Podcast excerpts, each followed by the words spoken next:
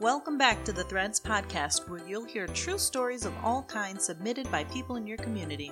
We encourage people from all walks of life to submit their true stories on threadsstl.com. And no, you don't have to be from St. Louis to submit a story.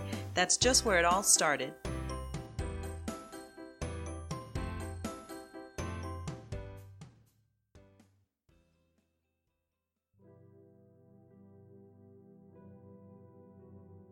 It was around 4 a.m. when a flash of light woke me up. My eyes snapped open and I noticed that the lamp on my nightstand was on. I turned it off and drifted back to sleep. Then, seconds later, it happened again. This time, I sat up a little, pulled the chain to turn it off, and stared at the light bulb for a few seconds as if it could hear me thinking, please stay off. Apparently, my telepathy was weak because it turned on again, and then off again and then on again. All I could do was stare at the light in confusion when I noticed out of my peripheral that outside my window the street lights were also flashing. When the light in my room would turn off, the street light outside would turn on, and vice versa. This all occurred in a matter of 10 seconds or so, but I remember it in slow motion. 10 seconds was long enough to frighten me to the point of throwing my covers over my head. I felt like a little boy, but I was 21 years old at the time. I could feel my sweat beating up over my top lip and my forehead. The only audible sound was my heavy breathing and my dog on the other side of the room whimpering. We were both paralyzed with fear and couldn't move. Then, as if someone else was in the room with me, my sheets started to move. I could feel them being pulled from the end of my bed. I wanted to scream, but I swallowed what felt like a rock in my throat and catapulted myself out of bed, pretending to be courageous and face whatever was in the room with me. There was nothing there. All was clear. My dog was hiding in a little house I built for her, and she was still crying. Trying to not wake anyone up in my house, fearing they would laugh at me and call me crazy, as quietly as I can yell, I said, Leave whatever you are. You aren't welcome here. I've seen enough movies to know something weird was happening, and it was in my imagination. As I tried to steady my breathing and build confidence, I scanned the room. First, at my dog with her tail between her legs, then at my lamp that was still on. As I turned to look out the window, I noticed that my curtains weren't where they once hung. My eyes slowly scanned their way out the wall, and that's where I saw my curtains, defying gravity, stiff as a board, stuck to the ceiling. I had to get out of there and frantically yell for my dog as I ran out the room. She wouldn't come. I ran back and yanked her out of her doghouse. As I ran down the hallway out to my front door, I could feel a warm liquid dripping onto my legs. She was urinating from the moment I pulled her out until we were halfway around the block. I wasn't sure what to do. I didn't want to be a wuss, but I didn't want to tell my dad what happened. He would have called me a fool anyway. I made it to my girlfriend's house where she sat on her parents' front porch with me until sunrise. I knew she would believe me. My girlfriend of three years had always believed in the supernatural and was very intrigued by the unexplainable. Inside, I believe there was something else out there besides the living and the breathing, but I never wanted to admit that out loud. I didn't want my girlfriend getting excited and thinking I would join in with her in all her hocus pocus. No way. That was not for me. I agreed there was something else out there, but I was just fine leaving them alone. I had no reason to go inviting them over for dinner. No, thank you. I had lived 21 years just fine without bothering anyone and with no one bothering me, but things had changed now and the ball was in my court. I thought long and hard about what happened that morning. It turned my stomach.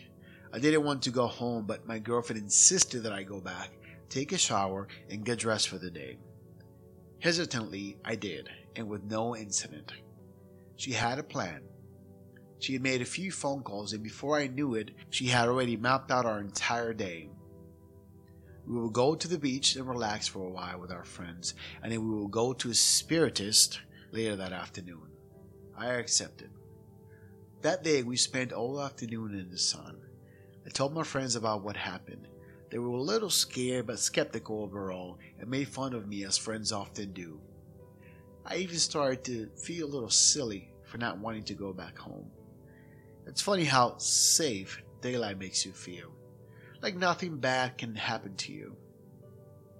Everything is exposed and there aren't any dark corners for something ominous to hide in. Right before sunset, we loaded up the car and left the beach. My clown of a best friend, the one who had made fun of me earlier, now wanted to come along with us. My girlfriend warned him that it wasn't a joke and not to say a word while we were there. A few weeks before this, I was standing with my parents at a funeral. It was my father's best friend who had passed. My father was a German immigrant and moved to South America when he was 21 years old and met my mother. His friend was also a German man. He was probably the only German my father knew there, and I can hear the joy in my father's voice when they would speak to each other in their native tongue, the one I've never learned. A few days after the funeral, my father gave me a suitcase full of beautiful suits that had once belonged to his friend. His friend's widow wanted to give the suits to my father as a token of affection for being such a great friend to him. He knew he wouldn't been able to fit them. He was a tall, slender man and his friend was a shorter man with broad shoulders, kind of like me. When my father gave me the suits, I was a little uncomfortable, but when I took a closer look at the style and the brand, I was pretty impressed. I wore the first one to a date with my girlfriend and the second to a job interview. After that, I just hung them in my closet and went about my life, never expecting to find myself in a strange house a few weeks later sitting in a candlelit room around a table, holding hands with four other people. When we arrived at this house, we were surprisingly greeted by a rather normal looking couple. They invited us in, and then before we could take five steps in, they instructed us to greet the lady of the house.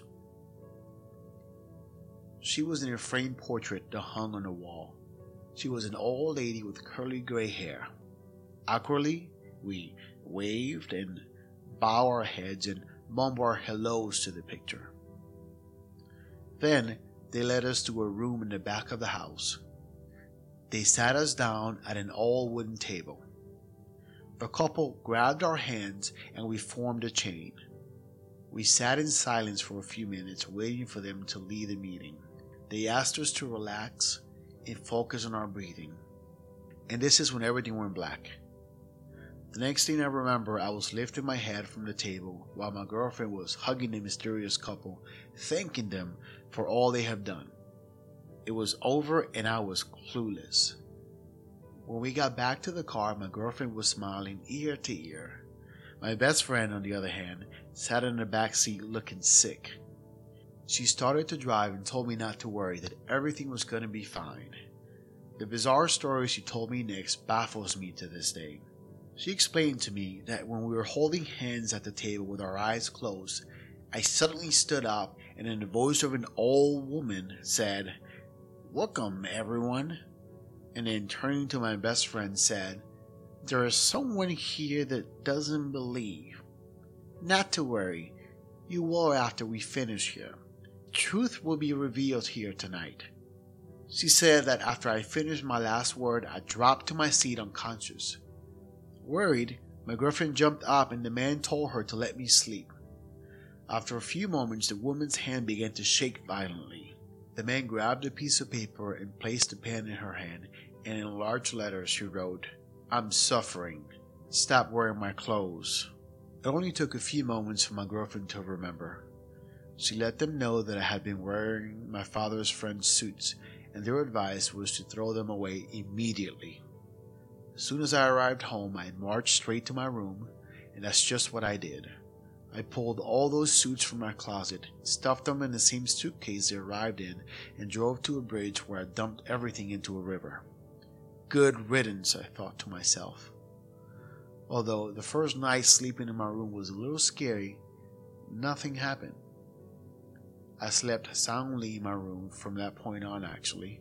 It was the first and last paranormal experience I've ever had. You can believe I've never worn secondhand clothing after that day in my life.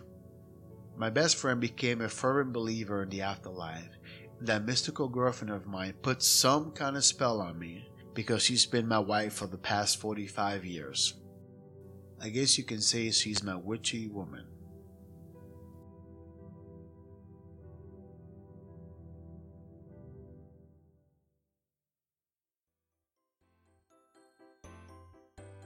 Today's story was written by Carlos Phillies and read by Junior Lara.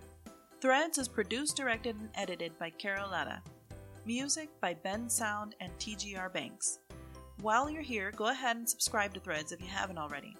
And if you want to hear your true story brought to Audible Life, submit your story or essay on threadsstl.com.